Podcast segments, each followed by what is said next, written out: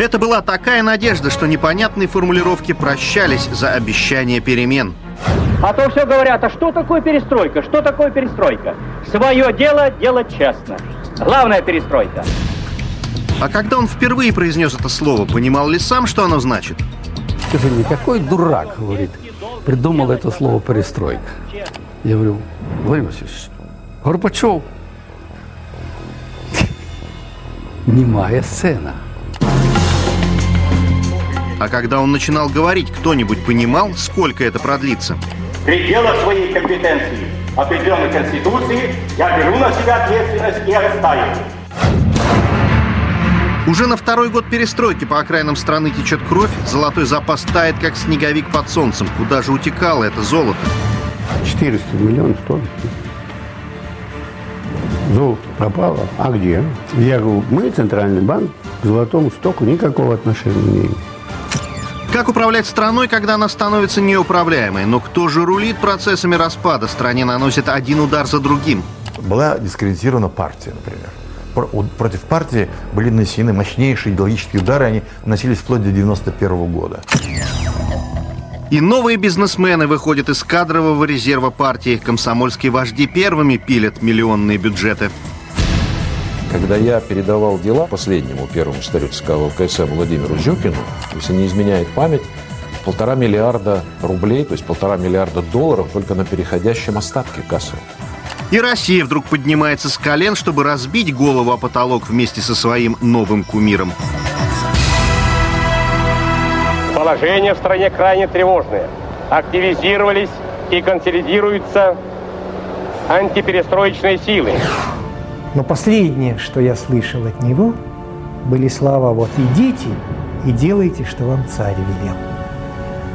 Я говорю, Борис Николаевич, а я-то полагал, что мы соратники. Метили в надоевший коммунизм, а попали в родное государство. Перестройка летит птицей тройкой, а куда нет ответа. Два вождя тянут страну в разные стороны, деля власть. Неподходящие люди не в то время и не в том месте. Жестокая кадровая ирония истории. Как получилось, что именно такие руководители достались стране в самый трудный момент? Он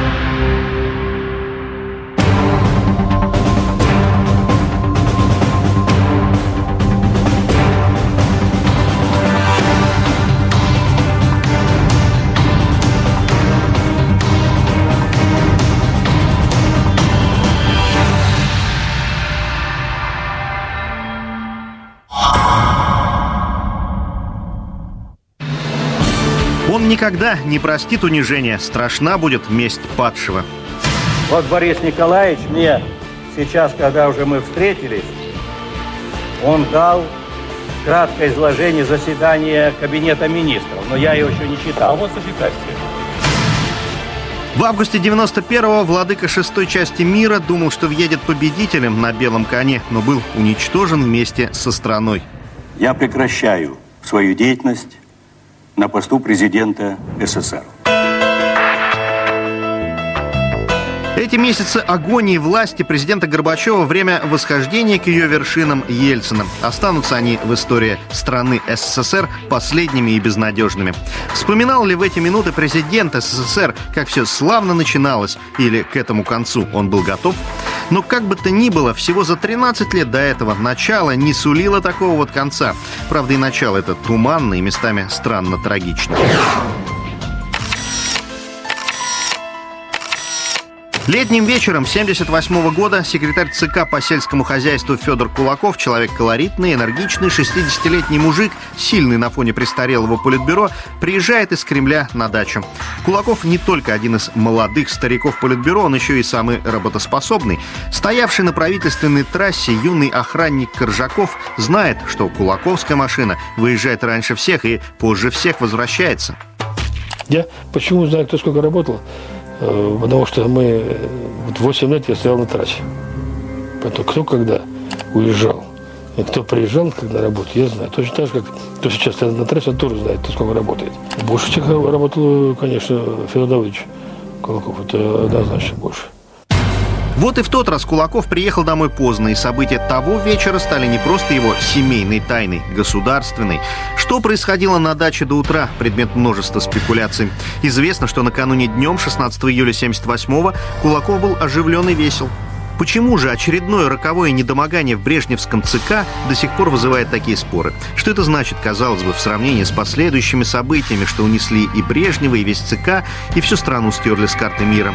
Но это было одно из ключевых событий коммунистического византизма, и чтобы понять это, нужно углубиться в историю еще на несколько лет.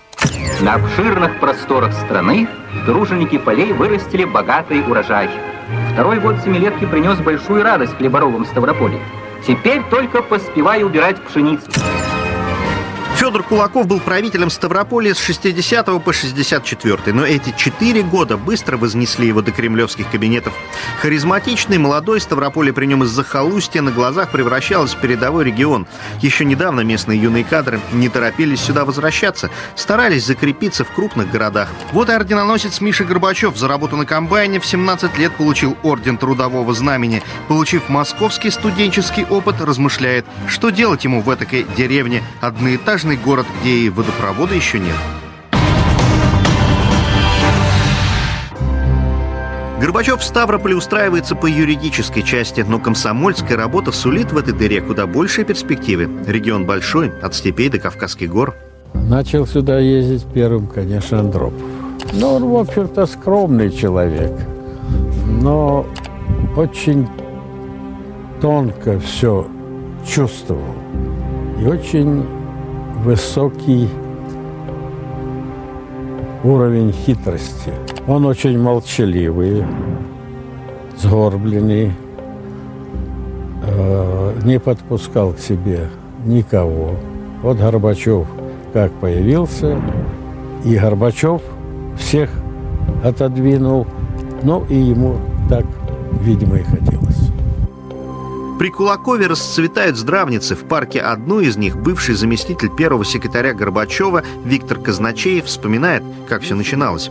Эта съемка сделана менее чем за месяц до его собственной смерти. Михаил мог угодить, мог себя подать, мог себе показать, что как.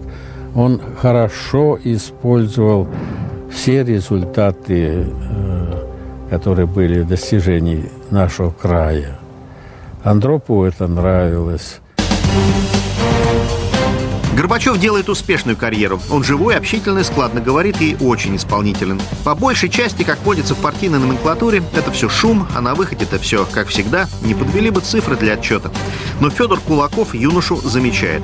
Он узнает в нем себя, что ли, горящий взгляд, кипучая активность. Главное, чтобы цифры сходились и начальство хвалило. Для Кулакова это все издержки молодости. Ну пусть себе шумит, вырастет, станет мудрее. Так начинается восхождение мальчика-комбайнера, выпускника МГУ и очень типичного представителя после сталинской номенклатуры. Но когда меня избрали в Пятигорске первым старым горком партии, ну, вечером мы пошли гулять вокруг э, Машука. А я ему задаю вопрос. А почему поснимали вот таких замечательных ребят в Благодарницком, Петровском районе, председателей колхоза? Это ж хорошие ребята. Он говорит, знаешь, чем темнее ночь, тем ярче горит звезда. Я долго не понимал, а потом уже понял, что он должен быть звездой, а все остальное серость и, и, и должна быть. Вот так хотел он им в стране сделать. Больше всего ему не хватало организаторских способностей. Бывший второй э, и третий там по иерархии секретарь крайкома Ставропольского, оба занимали высокие посты, это братья, не буду называть фамилии. Они э, мне где-то в 87 году, когда я пребывал в эйфории от Михаила Сергеевича, они мне сказали, Леонид Петрович, не горячитесь. Мы эту школу проходили в Ставропольском крае. Он умеет создать интересную команду. Э, он умеет э, находить людей, которые с идеями. Он впитывает их как губка. Возникают интереснейшие проекты. И потом он же губит их плохой организаторской работой. Рожденная 20-м съездом КПСС, новая партноменклатура была секта серых пиджаков, закрытая не только для общества, но и для КГБ. Разоблачив сталинские чистки партноменклатуры, Хрущев поставил ее над законом. Теперь она вне подозрений, и ни один партсекретарь в разработку гэбистов попасть не может. За такую индульгенцию можно было спихнуть статуи недавнего кумира. Советские партийцы начинали новый отчет своей новой эры. Бесславный конец, который подведет в 91-м номенклатурный партиец Горбачев. От дома до работы Горбачева меньше километра. Ставрополь город маленький, здесь все рядом, и первый секретарь на работу каждый день ходит пешком. По дороге к нему подходят горожане, задают вопросы. Горбачев что-то отвечает, но вот что интересно, кроме этих прогулок и бесед, правление Горбачева ничем ставропольцам не запомнилось. Он явно проигрывал по всем статьям своему харизматичному предшественнику Федору Кулакову, который, кстати, и вытащил из номенклатурных низов молодого и, как ему казалось, перспективного комсомольца Горбачева. И так изо дня в день, почти 20 лет, Михаил Горбачев все ходит и ходит проверенным маршрутом. Дом, работа, работа, дом. Сначала комсомольским начальником, потом вторым секретарем, потом первым секретарем крайкома. Внешне эта карьера кажется безмятежной, даже типичной для номенклатуры того периода. Журналисты-историки, бросившиеся в Ставрополь после избрания Горбачева генсеком, пытались найти хоть какие-то зацепки, чтобы понять, что же вознесло Горбачева на кремлевскую вершину. Ничего не находили. Набираясь административного опыта в этом здании, Горбачев хорошо понимал, в той системе громкие дела могли только повредить успешной карьере. Если Горбачев тип тихого партийного карьериста, без лишних движений, вверх по лестнице в Кремль, то другой герой событий пробивал себе дорогу образом буйного общественника. Такой тип тоже был всем знаком в Союзе. Давать отмашки, наводить криком порядок, потом баня, водка – это тоже партийная закалка. Народный, в общем, вырос элемент. Впрочем, Свердловский секретарь Борис Ельцин, не имея в ЦК таких ярких покровителей, как Кулаков для Горбачева, надежду на стремительную карьеру тоже не питал. Его могла спасти только тотальная ротация ротации кадров, она и подоспела с правлением Андропова. Все больше и больше мне задавали вопросы. Вы что, приехали брать Ельцина? Кто-то пустил такие слухи. Я говорю, нет, но приглядываться будем, присматриваться будем. Короче говоря, я почувствовал, без всякого привлечения, что к нему уважительно относились люди. Что он пользовался определенным влиянием и авторитетом. И что он за эти пять дней не выпил ни одной капли водки или каких-либо других алкогольных напитков. Вот это бесспорно. Урал – регион промышленный, а Ставрополье – сельскохозяйственный, но в горах есть курорты. А возраст московского начальства такой, что лечение на водах жизненно необходимо. Еще комсомольским начальником Горбачев принимает здесь гостей. Потом, став первым секретарем края, он эту миссию никому уже не передоверит. Все время он крутился вокруг нужных людей.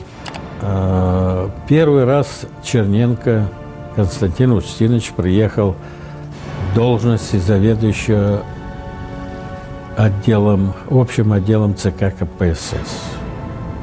Он не поехал не встречать, но у нас был заведующий общим отделом а, Юдин Павел Борисович в моем присутствии. Он говорит, Михаил Сергеевич, это неправильно вы поступаете. Константин Устинович очень близкий человек Леониду Ильичу. Он смекнул. И потом уже Михаил Сергеевич лучший друг Константин Устиновича Черненко. Насколько сильным было влияние Кулакова в ЦК, настолько продвигался вперед и Горбачев. В 70-м году он становится самым молодым руководителем советского региона. В этот кабинет генерального секретаря на Старой площади трепещущий Михаил Горбачев впервые войдет в 70-м году. Леонид Брежнев пригласит будущего первого секретаря Ставрополя для беседы. Всего через 15 лет Горбачев сам займет этот стол. Ему достанется огромная страна и власть, какой, как он любил тогда говорить, не обладает ни один человек на земном шаре. Через пять лет у него почти не будет никакой власти, а через шесть уже не будет и страны. Как такое могло произойти за столь короткий срок?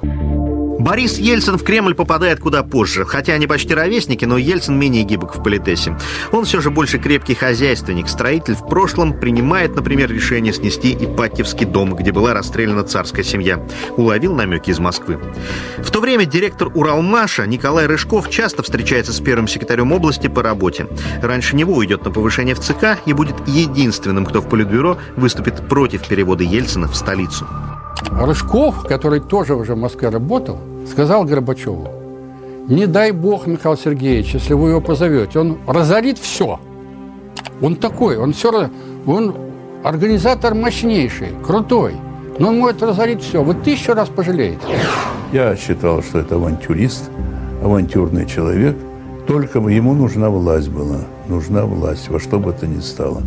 И во, это, во имя этого он все делал. Мы знали друг друга по Уралмашу, и у нас вот добрые отношения, и семьями были, все. Я не отказываюсь от этого. И даже 87-й, 88 год мы еще нормально и разговаривали, он и приходил, и, значит, там ко мне какие-то вопросы решать. Но когда он в 89-м, вот, э, когда он стал уже этот глава значит, Верховного Совета РСФСР, он закусил у дела. Политбюро не воспринимает предупреждение Рыжкова. Там уверены, что Ельцин – крепкий руководитель, Горбачев – крепкий генсек, а страна, которой они руководят, крепка и нерушима. Тогда никто и не мог себе представить, насколько некрепкие орешки стояли у руля страны в самый трудный для нее миг. Ельцин все-таки худо-бедно, он психопат. Насколько там психопатом в процентах, но очень серьезный. Человек, который склонен к суициду был. Когда такие у него наступали периоды депрессии, э, просили всех, чтобы убирали все острое, чтобы попасть на глаза. У него же был такой, э, тоже, когда Бараник ему подарил пистолет, втихаря от меня. Там 40 патронов было. И он, когда у него особенно там был с, с, с парламентом напряг большой, тоже такое было самое настроение поганое. Я решил, значит, нам показать, как он застрелится. Но я, слава богу, накануне вынул боек. Даже сейчас знаю, где он там находится, спрятал там за батарею в одном месте. Знаешь, патрон на всякий случай отдал повару, чтобы сварил, чтобы еще и тут случайности не было. Вот. Все, и он на, на, на, через несколько дней нам устроил сцену, что он пистолетом, что он застрелится. Представлял себе к риску. А я так посмеялся спокойно. Давай, давай. К 80-м годам советская партийная номенклатура – это закрытый клуб по вполне конкретным интересам. Они все равно живут лучше остальных, у них есть распределители, есть хорошие оклады, но к началу перестройки вырастет совсем новое поколение комсомольцев, для которых дело важнее идеи. Идея эта закончилась еще на 20-м съезде, когда Хрущев укрепил власть партноменклатуры, которую Сталин перед смертью собирался убрать от руководства страной, передав всю власть правительству. Оставшиеся годы главной задачей партии было не упустить эту власть, но вот парадокс. Для ее удержания кадровый отбор склонялся в пользу людей, ничем не выделявшихся. Ровный слой примерных исполнителей размазан по карте Родины, и в этой неприметной тишине они могли тихо заниматься самоудовлетворением своих материальных потребностей.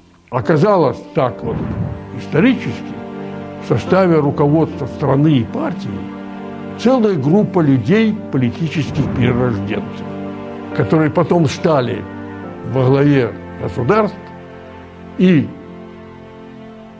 обогатились за счет грабежа народной собственности, став миллионерами и миллиардерами, это, пожалуй, главная сила. Главная сила, которая разрушила окончательно нашу страну. Утром 17 июля 78-го Федора Кулакова находят мертвым в спальне. Версий несколько. Сердечный приступ после семейной ссоры. Вроде бы Кулаков в расстроенных чувствах взял в спальню бутылку водки и не вынесло сердце коммуниста. Есть версия самоубийства, а есть и версия отравления. Свидетели указывали, что накануне с дачи была вдруг убрана охрана, а Кулаков-то был явным кандидатом в преемнике Брежнева, шептались вокруг. Никто уже эту тайну не разгадает, но место в Кремле освободилось. Кого же поставить на сельское хозяйство, с каждым годом становившееся все печальнее? Кандидатура Горбачева. Почему же она стала главной? Он совсем по меркам ЦК молод, регион его ничем не выделяется. Впрочем, выделяется одним. Андропов, глава КГБ, все время ездит туда на отдых, а Горбачев всегда его встречает. Андропову пора сколачивать свое окружение во власти, а то он в этом КГБ как бы вне большой игры за нее. Вот именно на этом перроне железнодорожного вокзала минеральных вод, можно сказать, и началось по-настоящему политическое восхождение Михаила Горбачева. Однажды именно здесь встретились все четыре последних генсека СССР. Брежневский поезд из Баку делал здесь короткую остановку, и Юрий Андропов берет навстречу Михаила Горбачева. Из поезда выходит Константин Черненко и действующий генсек Леонид Брежнев. Андропов представляет, вот Леонид Ильич, Михаил Горбачев, Ставропольский первый, молодой, энергичный и очень гостеприимный. После обмена дежурными шутливыми репликами поезд уходит на Москву, но Брежнев еще долго вспоминает в кругу престарелых соратников. Есть же у нас молодые, энергичные кадры. Например, Горбачев со Ставрополья. Горбачев вскоре в ЦК занимает место Федора Кулакова. Андропов напоминает о нем Брежневу. Брежнев второй раз приглашает Горбачева в кабинет. И сельское хозяйство страны попадает в руки с детства управлявшей комбайном. В Союзе любили такие карьеры. Каждый человек должен уметь делать это, работать руками. Вот и Борис Ельцин гордится своей строительной профессией. Его тоже словно за руку ведет судьба. Склочный, обидчивый характер, тяга к алкоголю, постоянные пререкания с начальством. А вот карьера катится как по маслу. Значит, когда он баллотировался в президенты, был такой случай. Он был э, в Казахстане, полез купаться в реку, полез нагишом. Оттуда, не протрезвев, вылез весь в грязи, по берегу царапался. Народ собрался. Он сказал, ну и пускай, народ видит меня таким, какой я есть. Э, ребята из Казахстана прислали нам пленку с этим эпизодом, чтобы мы могли использовать как контрпропаганду против Ельцина. Мы этого не стали делать, потому что у народа было такое убеждение. Он хороший, ему можно. К 1985 году в ЦК кадровое опустошение. В стране всеобщая деморализация.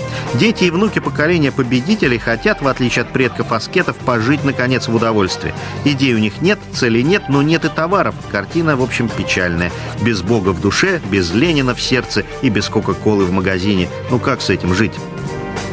Когда Черненко одной ногой в могиле, Михаил Горбачев в одном шаге от власти. Старики Политбюро словно проморгали кадровую политику. Это Сталин говорил, что кадры решают все.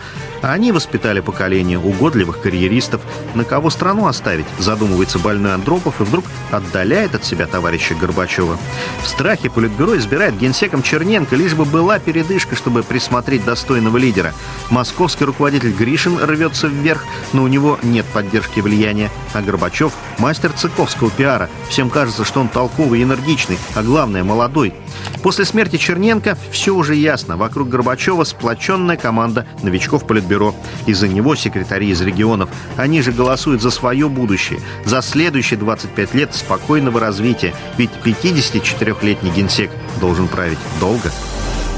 Порядок такого внеочередного пленума к 1985 году уже отлажен. Собравшиеся в зале хорошо знают. Сначала будут дежурные слова про ушедшего в мир иной руководителя, потом будет выдвинута кандидатура нового, будет оглашено предложение Политбюро. Но самое интересное должно произойти в начале.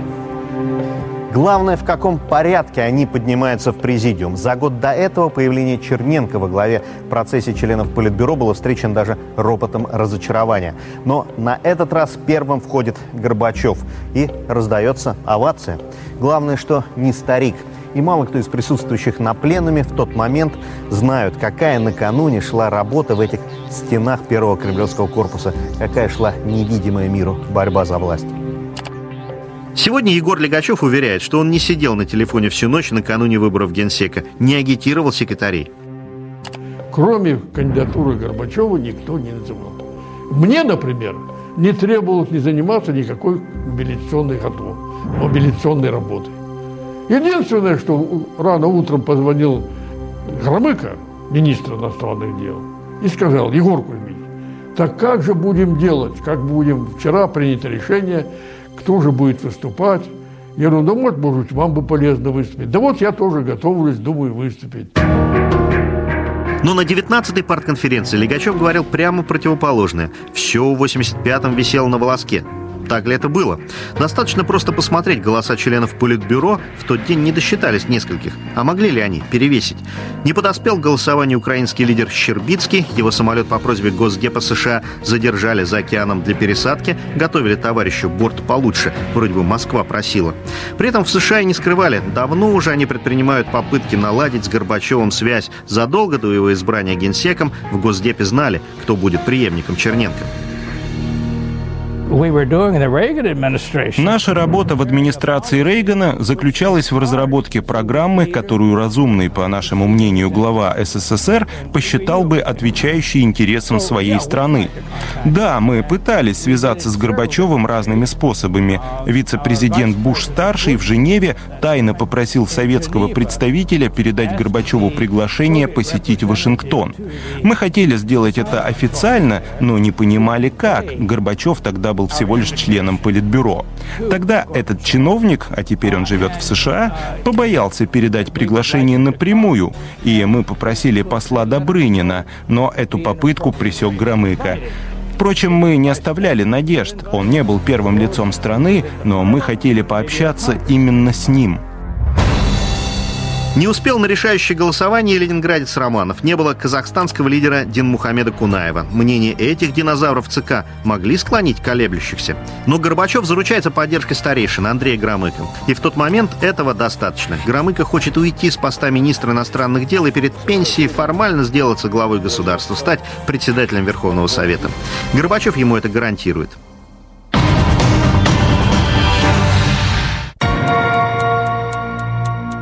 Гнаться за всеми желаниями невозможно, но у Горбачева вначале получалось именно это. Он словно хочет взяться за все сразу. Говорит, что будем жить по-новому и объявляет ускорение экономического развития. Страна опять должна играть в догонялки, и власть констатирует отставание. Горбачев говорит, что у нас не хватает потребительских товаров, но принимает решение поднимать машиностроение. Первые же решения по ускорению выглядели довольно странно для якобы все понимающей ситуации в стране власти. Ускорить решили сначала машиностроение. Это при том, что в 1985 году все население страны уже стояло в очередях за предметами первой необходимости. Тем не менее, тяжелая промышленность все-таки ускорилась, но результаты этого ускорения скончались вместе с перестройкой и кое-где остались вот такими памятниками. Вот это сейчас очень популярное знакомое слово – модернизация машиностроительного комплекса для создания эффективной, э, эффективной экономики. Затем переходить, переходить к реконструкции народного хозяйства всех его отраслей и в значительной степени в социальном плане переориентировать экономику. Горбачев еще робко заявляет о гласности и демократических принципах, но тут же срывает овацию кремлевского зала впервые за десятилетия, напоминая о вкладе в победу Иосифа Сталина. Гигантской работой на фронте и в тылу руководила партия, ее Центральный комитет, Государственный комитет обороны во главе с генеральным секретарем ЦК ВКПБ Иосиф, Иосифом Виссарионовичем Сталиным. Так, весной 85-го каждый видит в новом лидере что-то, чего ему хочется видеть. И популярность говорливого генсека растет. В чем это обновление? Когда мы задавали вопрос автору Горбачеву, а в чем обновление вот конкретно? Назовите, пожалуйста. Ну, не мог назвать. Ну, знаете, вот в своем стиле, вот, много говорил и много рассказывал нам какое будет красивое будущее у нас, что все будут жить хорошо. Люди говорили, делайте что-нибудь, Павел Сергеевич. А он не хотел ничего делать. Он хотел говорить, предлагать, инициировать идеи, иногда очень красиво их обставлять. И мы эпитетами, поворотами, разворотами. Он увлекался, как птица-говорун, своими собственными словами и все больше и больше их нанизывал.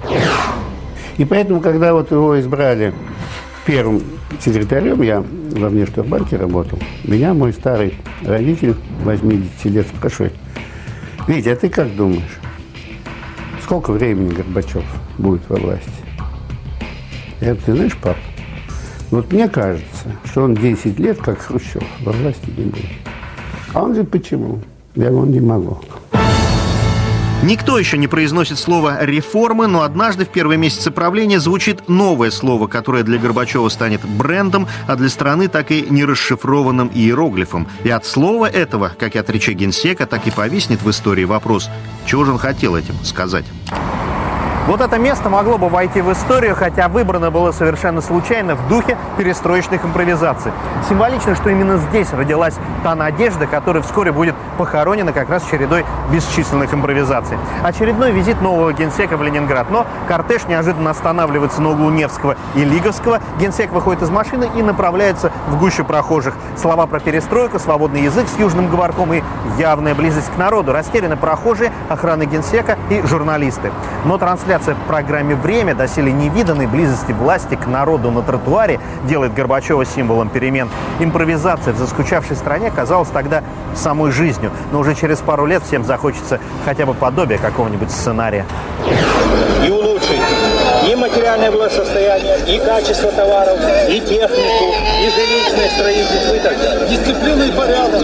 А вот для этого всего, все это нужно. Держитесь ближе к народу, мы никогда вас не подведем. Ну куда ж ближе? А в это время бывший строитель Ельцин подбирается к Москве. Егор Легачев, правый еще рука нового генсека, вспоминает о непьющем, как ему казалось, и энергичном уральце. Не ведая, чем для него самого это обернется, Легачев приводит в Кремль эту скрытую угрозу для пошатнувшегося ордена кремлевских джедаев. Что касается дальнейшей работы, как только он начал расправляться с людьми, причем самым жесточайшим образом, в Москве я понял, что это за человек. Это карьерист. Это очень властолюбивый человек. Это один из крупных политических карьеристов. Я глубоко уверен, как ни странно, не удивляйтесь, если бы он избран был генсеком, партия была сохранена. Борис Ельцин становится известен уже поруководив Свердловской областью. Но он-то как добрался до этой промежуточной вершины. Волейбол хорошо играл, лучшие дома города построил. Чем выделялся в общем? Ответ печален, как и вся история позднего СССР. Как и в случае с секретарем Горбачевым, не выделялся он ничем особенным. Это облик политической элиты умиравшего Союза. На этой грядке клубника не сладкая, не кислая, так безвкусная. Главное, чтобы красная. Вот я, по сути дела, знаю трех Ельциных. Один Ельцин, который шел к власти и которому были нужны соратники. Второй Ельцин, это который получил власть и которому нужны были слуги. И третий Ельцин, который уже э, как бы купался во власти, ему власть уже даже и в тягость была, но который уже считал, что это он олицетворение этой власти и он олицетворение этой страны. Ну и Ельцина тянет вверх его предшественник на посту первого секретаря области Яков Рябов. Несмотря ни на что, он верит в исполнительность Ельцина, а тот и вправду работоспособный. Пусть орет на подчиненных, пусть грубит самому Рябову, может, это от честности. Уже потом Рябов признает, это от наслаждения властью. Людям с таким складом сознания не стоит доверять руководство другими людьми. Но последнее, что я слышал от него, были слова «Вот идите и делайте, что вам царь велел». Я говорю, Борис Николаевич, а я-то полагал, что мы соратники. И он повторил второй раз. «Идите и делайте, что вам царь велел». Это был 92 год, февраль. Вот этот человек в феврале 92 года уже жил с ощущением, что он царь. И это было на самом деле так. А коли царь, то вот то, что мы называем окружением, оно быстро трансформировалось в свиту. Он назначил встречу профессор по преподавательскому составу на 11 часов вечера. Приехал туда. До часу ночи с ними разговаривал. В час ночи встал один из уважаемых академиков и сказал, Борис Николаевич, у вас машина, вас отвезут домой. Метро закрывает, а на улице метель. Почему вы не могли к уважаемому такому коллективу приехать раньше, чтобы мы могли действительно все задачи обсудить? Мы сейчас уже больше вас слушать не можем. Но надо признать, Ельцин сделал себя Ельциным сам, с минимальной посторонней помощью. Он умел чувствовать, куда ветер дует, умел меняться, приспосабливаться к моменту. Именно в этом ему и проигрывал Горбачев. Ставропольского секретаря, наоборот, несла вверх посторонняя поддержка, а когда он оказался один на вершине, он с нее и сорвался.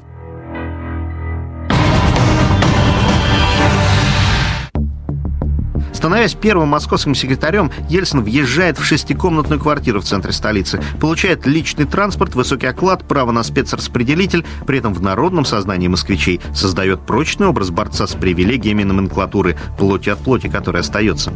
Парадокс, но москвичи еще долго в этот миф будут верить. Например, в то, что Ельцин ездил на работу на троллейбусе. Он доехал до Ленинградского райкома партии на этом членовозе здоровом, Потом пересел на автобус и поехал на завод Хруничева. Это 3-4 остановки, наверное, было. И так повторялось неоднократно. Уже когда его освободили от обязанностей горком партии, и он работал, был, стал депутатом, работал в Гострое, на одном из выступлений он сказал, что вот я езжу на москвиче своего зятя – и что я живу на пенсию своей жены 120 рублей в месяц. Я позвонил старю Верховного Совета Рубцову и говорю, что вы делаете? Что вы растите из Ельцина героя такого? И рассказывал, он говорит, слушай, это ложь, потому что Ельцину положена Волга, как э, министру. Он позвонил Рыжкову, сказал, что на Волге есть не может, и Рыжков ему предоставил чайку что ему заплатили как депутату вперед, ему заплатили выходные пособия из э, госстроя, то есть назвал такую сумму умопомрачительную, это две-три месячные зарплаты члена Политбюро. Михаил Горбачев тоже не чужд земным радостям. Уже на второй год пребывания у власти озабоченность его семьи условиями отдыха перестает быть томной. Ливания – традиционное место отдыха первых лиц государства еще с императорских времен. На этой даче в Ариадне отдыхали Леонид Брежнев, Юрий Андропов, Константин Черненко. Наследует ее и новый генсек Михаил Горбачев. Красивый парк, небольшой двухэтажный домик, маленький пляжик, внизу Правда, однажды со стороны Ялты сюда, слишком близко к берегу, на расстоянии 200 метров, подходит иностранный туристический теплоход. Туристы высыпают на палубу с фотоаппаратами, фотографируют секретный объект. После этого прокола госбезопасности Чита Горбачевых решает подыскать новое место для крымского отдыха вдали от крупных населенных пунктов. Фаровская бухта – место уединенное. Здесь и возводится по вкусам супруги генсека новая госдача. Крымский берег подчиняется всем желаниям, если они исходят из высоких кабинетов. Секретный объект «Заря», более известный как дача Горбачева в Фаросе, в буквальном смысле убежище в крымских скалах, потому что вот это большое здание из дороги не разглядеть закрывают горы, и с моря не видно, закрывают деревья. Вообще, эта масштабная стройка конца 80-х словно доказывала, и на камнях растут деревья, потому что на голые скалы Сотни грузовиков специально привозили грунт, чтобы потом сажать деревья и разбивать тенистый парк для читы Горбачевых. Выходит, правда, в спешке конфуз. Наводил есть наводил. Вот строитель Ельцин Свердловский таких огрехов не допускал. Рушится, в общем, на высоких гостей один из карнизов. В 1988 году э, это падение карниза на голову дочери. Вот. Ну, вместо кронштейнов эти, карниз был э, подвешен на деревянные пробки. Естественно, конечно, цемент был сырой, пробки тоже отсыревали, они держались еще. Короче, это недосмотр. С одной стороны, это халатность строителей, с другой стороны, наш недосмотр, безусловно. Вот. Сильно она пострадала? Нет, он э, прошел скользящим. Сталин бы, наверное, расстрелял за такое, но генсек Горбачев уже осознает, что пришел дать нам волю, и в этом образе становится идолом на Западе. Если Ельцин ищет поклонение толпы вблизи места работы, Горбачев сладость поклонения хочет ощутить всемирную. Когда ему рукоплещут столицы Запада, он даже первым начинает издавать мирные инициативы. Как отметит потом госсекретарь США Бейкер, достаточно хвалить его инициативы и подталкивать в нужном США направлении. Так потенциальный противник добивается нужных уступок от СССР в военном военной сфере. Советы не пытались подкупить США и пойти на большие уступки в пользу Америки, а просто хотели изменить сам подход во взаимоотношениях наших стран. Кстати, и Рейган, и Буш сознательно старались не требовать при заключении договоренностей слишком выгодных условий для США. Они не хотели унизить советское руководство, то есть Горбачева и Шеварнадзе. Михаила Сергеевича в первую очередь погубило за рубеж, на мой взгляд. И его там стали на руках носить. Горби, Горби, значит, и я думаю, что Михаила Сергеевича немножко головка пошла кругом. У себя же в стране с каждым годом все становилось все хуже и хуже.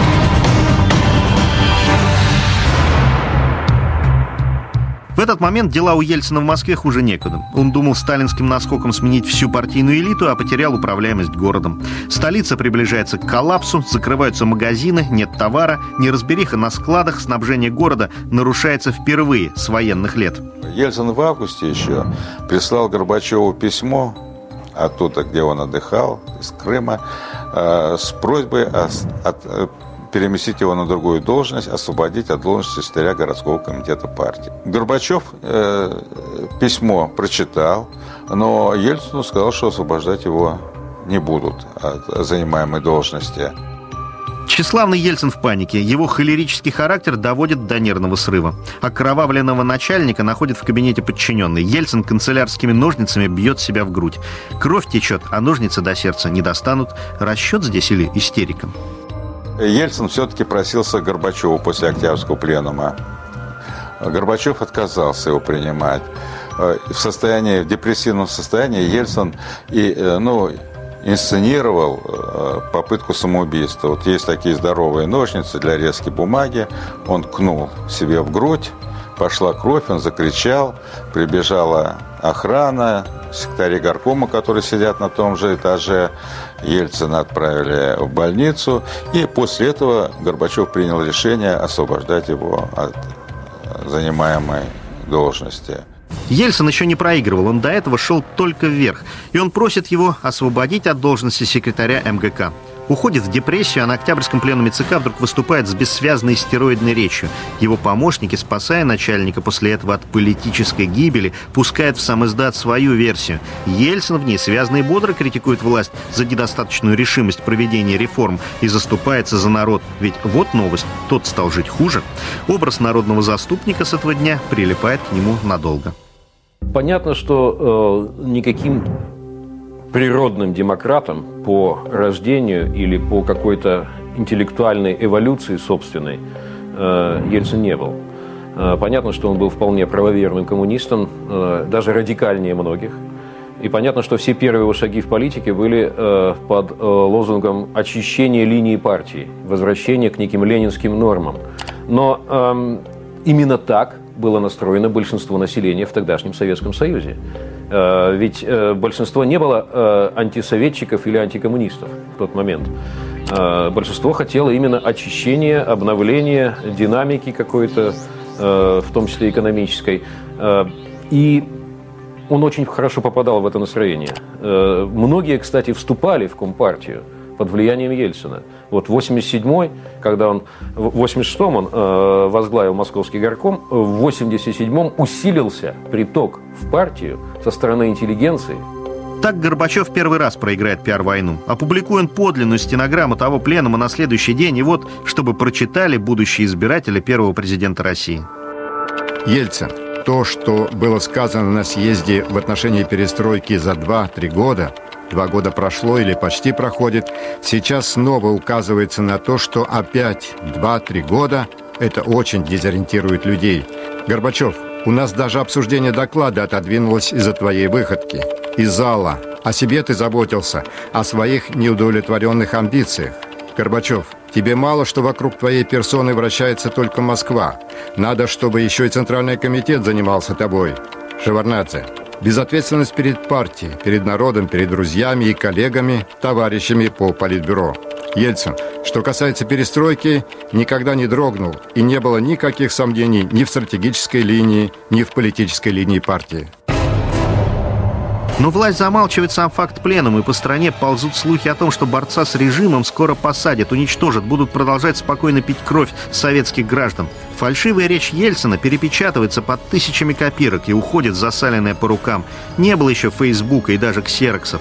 Горбачев, убирая Ельцина из МГК, делает его заместителем главы госстроя в ранге министра. Номенклатура закрытая секта, из нее не выкидывают так просто. У меня такое впечатление, ведь он мог бы Ельцина отправить куда-то послом. Он расправиться с ним мог совершенно спокойно. Он этого не сделал. Э, он э, Ельцина держал, как знаете, для чего щука в реке, чтобы карась не дремал.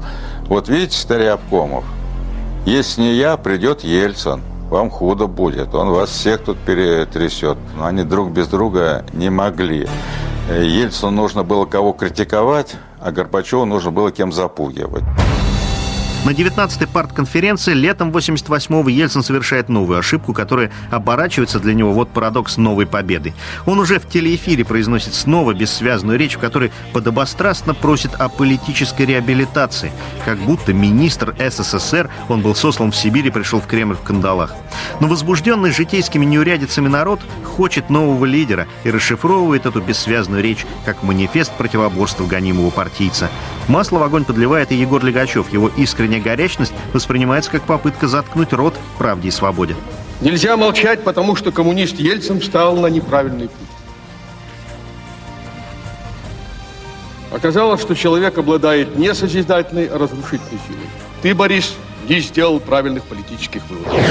Общеизвестна фраза, что ну, вот, сказанная на 19-й партийной конференции, кстати говоря, я единственный сказал о Ельцине из членов Политбюро, хотя уже он тогда был видно, что это за фигура, что Борис, ты не прав. Но там есть еще другие слова, более значительные слова. Борис, ты обладаешь энергией, но твоя энергия не созидательная, а разрушительная. Вот это слова. Я был бы очень рад, если бы я ошибся. И будут продавать на Арбате футболки с надписью «Егор, ты не прав». А Ельцин станет главной надеждой нации. Немногословный и простоватый, говорящий скупые лозунги на фоне болтливого Горбачева, он покажется утомленному народу человеком дела. Весной 89-го больше 90% москвичей избирают Ельцина депутатом на первый съезд. Он прошел свой двухлетний путь от полного провала до триумфа, еще не ведая, какой триумф принесут ему следующие два года. Нельзя говорить о том, что у Ельцина была задача разрушить Советский Союз. У него, вот при всем, всем моем критическом отношении к Ельцину, у него такой э, мысли, идеи, цели не было. У него была цель избавиться от Горбачева. И он думал, что расшатав союзный центр, на политической поляне останется только одна консолидирующая фигура, которая заменит Горбачева – это Ельцин. Михаил Горбачев еще сверху вниз смотрит на подчиненного. Следующие два года вергнут руководимую им страну в пропасть. Придется вводить талоны на продукты. А замышленный триумф обернется полной катастрофой, личной и политической. Именно Ельцин не простит обиды прошлого и похоронит карьеру Горбачева и заодно страну, которой тот так неэффективно руководил. От этих кадров до этих меньше двух лет. Агония страны вышла на финишную прямую. Что же произошло с 89 по 91? Смотрите в следующих сериях «Путь к распаду». Продолжение. Игра в четыре руки. Горбачев и Ельцин доделывают перестройку. Талоны на продукты и разговоры на съезде. Доклад КГБ об агентах влияния Запада в Кремле. Это отвлекающий маневр или запоздалая правда? И какие законы прикончили советскую экономику, а также за границей, которая никому не поможет. Как СССР расставался с союзниками в Восточной Европе, чтобы потерять влияние и в Западной. Какие силы подтолкнули Берлинскую стену и кого она придавила. Предпоследняя серия перед финалом. Разлетелась корона, нет державы, нету трона, жизнь, Россия и законы все к чертям. И мы, словно загнанные в норы, словно пойманные воры, Только кровь одна с позором пополам. И нам Ни черта не разобраться, с кем порвать и с кем остаться, кто за нас, кого бояться, где пути, куда податься, не понять. Где дух, где честь, где стыд, где свои, а где чужие, до этого дожили, неужели на Россию нам плевать?